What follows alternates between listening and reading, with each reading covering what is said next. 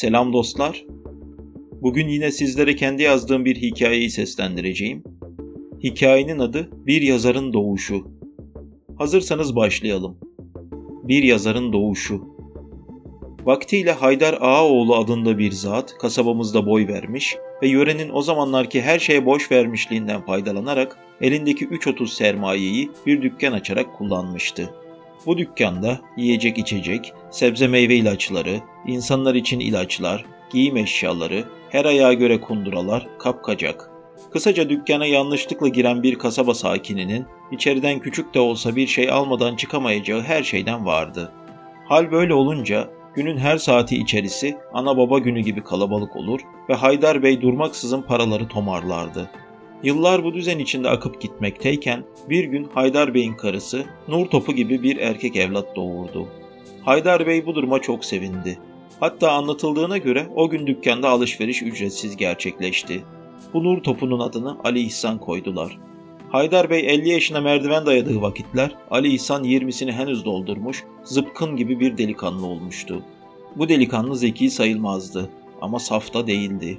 Kafası pek çalışmazdı ama düşünebiliyordu. Kimseyle geçinemiyordu ama kendisiyle çok iyi anlaşırdı. İşte böyle biriydi Ali İhsan. Ama arkadaşları arasında pek sevilmiyor, dışlanıyordu. İnsanlar onu dışlaya dursun, o da kendine başka bir dünya kuruyordu. Bu dünya sadece onun dünyasıydı.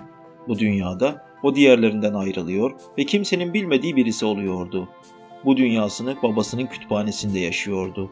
Burada her isteğe göre yazılmış destelerce, düzinelerce, kilogramlarca kitap mevcuttu. Ali İhsan yumuluyordu sayfaların içine. Kafasını kaldırıp bir an boşluğa bakıyor ve yine dalıyordu kitabına. Günler tükeniyordu. Ali İhsan'ı bir korkudur aldı. Dünyaya bir şeyler bırakmadan gitme düşüncesi onu adeta eziyordu. Evet, o da bu kitapların yazarları gibi olmalıydı. Onlar gibi olmalıydı ki günün birinde kendisi gibi birisine kaynak olsun. Bir gün öğle vakti dükkana babasının yanına gitti. Babası bir köşede yemeğini yiyordu. Oğlunu görünce sevindi. Eliyle boşluğu kucakladı. Bu bir anne maymunun yavrusuna sevgisini göstermesi gibi bir andı. Ali İhsan babasına yaklaştı ve ona ''Baba, ben yazar olacağım.'' dedi. Haydar Bey kısa bir süre konuşmadan oğlunu süzdü. Sonra ''Tamam.'' dedi. ''Ol bakalım. Ama yazar olmak o kadar kolay mı ki?'' Bunun üzerine Ali İhsan, yazarlığın aslında kolay bir sanat olmadığını, yazar olabilmek için hayatın onu yoğurması gerektiğini, bir takım acılar çekmesinin bu iş için zorunlu olduğunu ama ne olursa olsun bunu bir biçimini bulup başaracağını söyledi. Haydar Bey bu sözler üzerine, ben hep yanında olacağım oğlum, dedi. Tüm servetim senin. İstediğin gibi kullanabilirsin. Yalnız bana kalırsa önce bu iş için ne gerekiyor onu bir sorup soruşturalım ki yarın ileride başını ağrıtacak hiçbir şey kalmasın. Ali İhsan babasıyla anlaştı ve eve yollandı. O gün akşama kadar kitap okudu, düşündü. Akşam kafasında bir takım planları evirdi, çevirdi. Bir kitapta yazarların büyük çoğunluğunun cezaevine girdiğini okudu. Öyleyse yarından tezi yok ben de cezaevine girmeliyim diye düşündü. Ertesi sabah bu düşünceyle saatçiye gitti. Saatlere baktı, birini beğendi. Dükkan sahibini tepeden tırnağa şöyle bir süzdü. Saati cebine koydu. Haydi hayırlı işler diyerek yürüdü. Saatçi bir an kararsız kaldı. Saatin parasını alıp almadığını hatırlayamadı. Kendi kendine parayı verdi mi yoksa vermedi mi diye sordu. Eğer vermediyse onu durdurup almalıyım. Ama ya verdiyse? O zaman delikanlı yüzüme bakıp kaç paralık adamsın demez mi? Der mi der. Babası milyonluk adam çünkü. Hem de saygın birisi. En iyisi ses etmemek.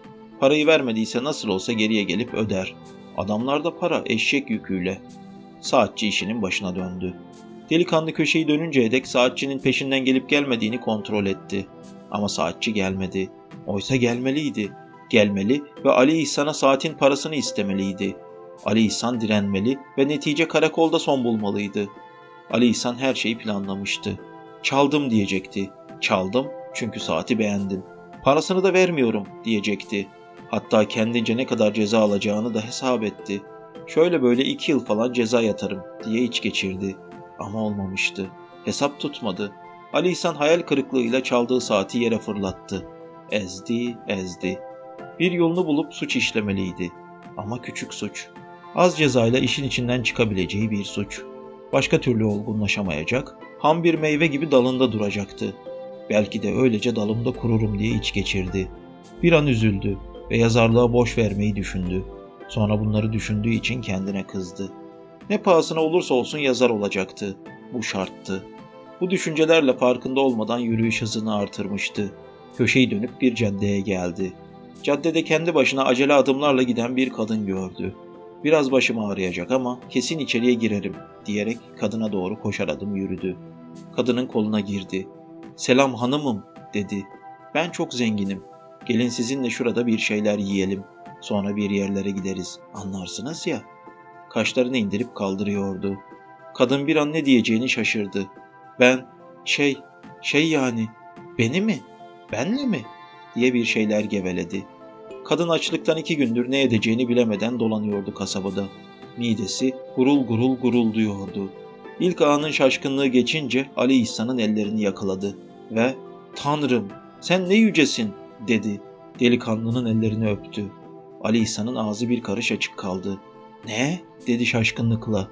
''Avaz avaz bağırmayacak, ırzıma dil uzattı diye beni suçlamayacak mısınız?'' Kadın minnetle gökyüzüne kaldırdı başını. ''Suçlamak mı? İhbar mı? Neler diyorsunuz siz?'' dedi. ''Deli misiniz? Sizi Allah gönderdi karşıma. Hem benim için fark etmez. Sizinle dilediğiniz yere giderim.'' Ali İhsan sağ elini alnına şaplattı. Yakınlarda duvar olsa mutlaka kafasını duvarlara vururdu. Ama yoktu. Delikanlı elini cebine attı, biraz para çıkarıp kadına uzattı ve sonra koşarak oradan uzaklaştı. Ali İhsan köşeyi döndüğünde kadın ellerini havaya kaldırmış dua ediyordu. Ali İhsan ne etse olmuyor, bir türlü suç işleyemiyordu. Anlaşılan bugün herkes ona karşıydı. Sanki bilinmeyen bir güç onun ceza almasına engel oluyormuş gibiydi. Ali İhsan parka geldi, oturdu. Bir süre düşündü.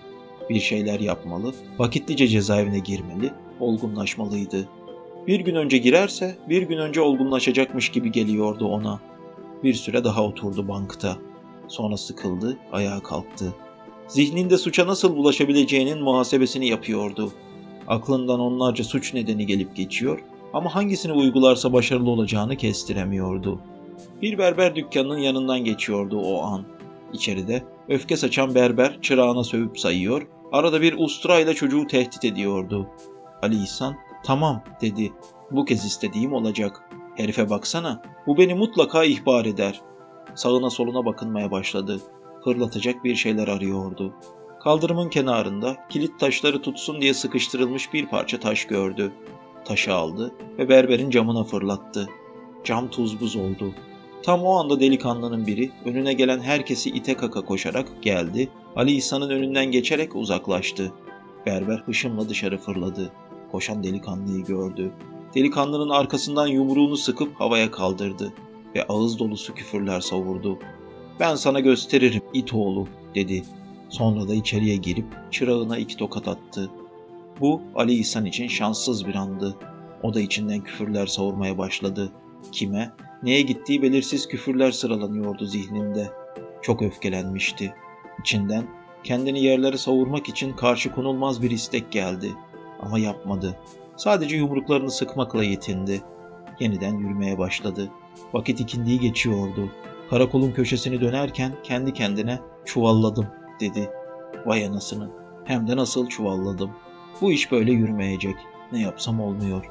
Bari eve gidip ne yapmam gerektiğini düşüneyim. Yönünü evlerinden yana döndü. Havanın basıklığını omuzlarında duydu. Belki de tüm gücünü kullansa kaldıramayacağı bir yükün altına girmişti. Bulanık zihni önünde uzanan yolları görünce sıkılıyordu. Arabaların gürültüleri, kara borsa mal satan iş portacıların kulaklarda yankılanan yanık sesleri, sert tabanlı kunduraların tak tuk tak tuk eden sesleri, dolmuşçuların falanca yere bir iki, filanca yere bir iki diye ünleyen sesleri, inşaat halindeki binalardan gelen keser ve çekiç sesleri, küçük esnafın kapılarda insanları içeriye davet eden sesleri. Her şey Ali İhsan'ı boğuyor, kafasını koca kazanların kapaklarıyla dövüyorlarmış gibi geliyordu ona. Bir an önce eve ulaşmak istiyordu bu yüzden. Yazarlığı dahi geçmişte tek kalem. Bu düşüncelerin etkisinde ne kadar yürüdüğünü bilemedi. Nerelerden dönüp hangi sokaklardan geçtiğini anımsayamadı. Kendine gelir gibi olduğunda yaşlı bir adamın adım atışlarına bakmakta olduğunu fark etti. İhtiyar birkaç adım önünde, hafif yalpalayarak ilerliyor, arada bir kendini yere bırakıverecekmiş gibi bacaklarını titrete titrete yol alıyordu. Biraz sonra adam elindeki bastonuyla şurasını burasını kaşıyordu ki cüzdanını düşürdü. Farkına bile varmadan yoluna devam etti. Ali İhsan cüzdanı gördü. Eline aldı. Bir an var gücüyle karşı evin duvarına fırlatmak istedi. Ama içindeki iyi niyet buna engel oldu. Ve bununla da yetinmeyerek koşarak adamın yanına geldi. Bey amca, bey amca dedi ona. Cüzdanınızı düşürdünüz. Adam buğulu bakan gözleriyle Ali İhsan'ı süzdü. Cüzdan? Cüzdan mı? Ne? Cüzdanım. Cüzdanımı çalmış.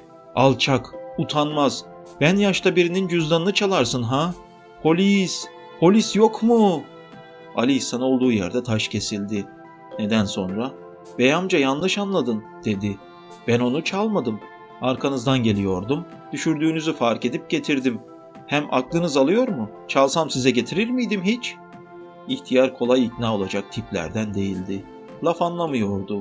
Ortalığı yaygaraya verdi. Polis geldi derken zabıt tuttu. Ali İhsan farkında olmadan tutuklanıyordu. Aklı başına gelmişti ki, "Vay," dedi. "Şu işe bak. Başardım. Cezaevine gidiyorum. Sonunda olgunluğa erişebileceğim." Ali İhsan ifadesinde cüzdanı çaldığını, çünkü çalması gerektiğini, çalmasaydı da olabileceğini ama çalmak varken çalmamak gibi bir enayiliği yapmadığını, paraya çok ihtiyacı olduğunu, bir takım kumar borçları yüzünden sürekli birilerinin onu sıkıştırdığını, kısaca cezayı alabilmek için her türlü yalanı söyledi. Babası Haydar Bey ifadesini değiştirmesi için birkaç kez sert çıkıştı oğluna. Ama oğlu ifadesini değiştirmektense cezasını çekmenin daha yerinde olacağını söyledi. Haydar Bey ne etse oğlunu fikrinden döndüremedi. Kızdı, öfkelendi, çırpındı. Ama Ali İhsan Nuh dedi, peygamber demedi. Ve ilk duruşmada iki buçuk yıl hapis cezasına çarptırıldı. Cezaevinde kelimenin tam anlamıyla süründü. Acılar çekti, ağladı, dayak yedi. İki buçuk yıl sonra düşünceleri bulanmış olarak içeriden çıktığında askerliğinin geldiğini söylediler. Böylece askere gitti. Cezaevinin biraz daha hafifletilmişi olan askeriyenin ağır şartlarında her gün ıstırap içinde bin kez ölüp bin kez dirildi. 26 yaşında hürriyetine kavuşmuş olarak kasabaya döndü. Oğlu cezaevine girdikten sonra Haydar Bey'in işleri hiç de iyi gitmemişti. Kasabalı, oğlunun yaptım dediği suçu öğrendikten sonra ondan alışveriş etmedi. Çok geçmeden de ince hastalığa yakalandı Haydar Bey ve onu kahreden düşünceler içinde daha fazla yaşayamadı. Karısıyla peş peşe öldüler. Oğluna ise miras olarak tek kuruş dahi bırakmamışlardı. Ali İhsan'ı derin ve dipsiz acılarla çevrelenmiş bir hayat bekliyordu. Ama o bu hayatı fazlasıyla hak ettiğini düşünüyor ve bunlar bana az bile diyordu. Askerden sonra 14 yıl bir fiil amelelik yaptı, işçilik yaptı, inşaatlarda çalıştı. Sonra artık işe yaramadığı gerekçesiyle onu işe götürmediler. Ali İhsan ona buna el açtı, dilendi, süründü. Sonunda bir gün yazmak için içinden inanılmaz ilhamlar geldi. Böylece kağıt kalem bulup yazmaya başladı. Öyküler, şiirler, denemeler, romanlar yazdı. İlk başlarda dikiş tutturamadı. Horlandı, ağır eleştiriler aldı. Ama o umursamadı bunları. Hatalarından ders çıkarırcasına yazdı, yazdı. Her konuda, her alanda eserler çıkardı. Böylece zamanla herkes onu tanıdı. Yazdıklarında hayatlarından bir şeyler buldular. Onu göklere çıkaranlar da oldu, yerin dibine çalanlar da. Fakat o yılmadı, amacına ulaşmıştı. Yazar olacağım demişti ve işte o artık bir yazardı. Ali İhsan Ağaoğlu kendisiyle gurur duyuyordu.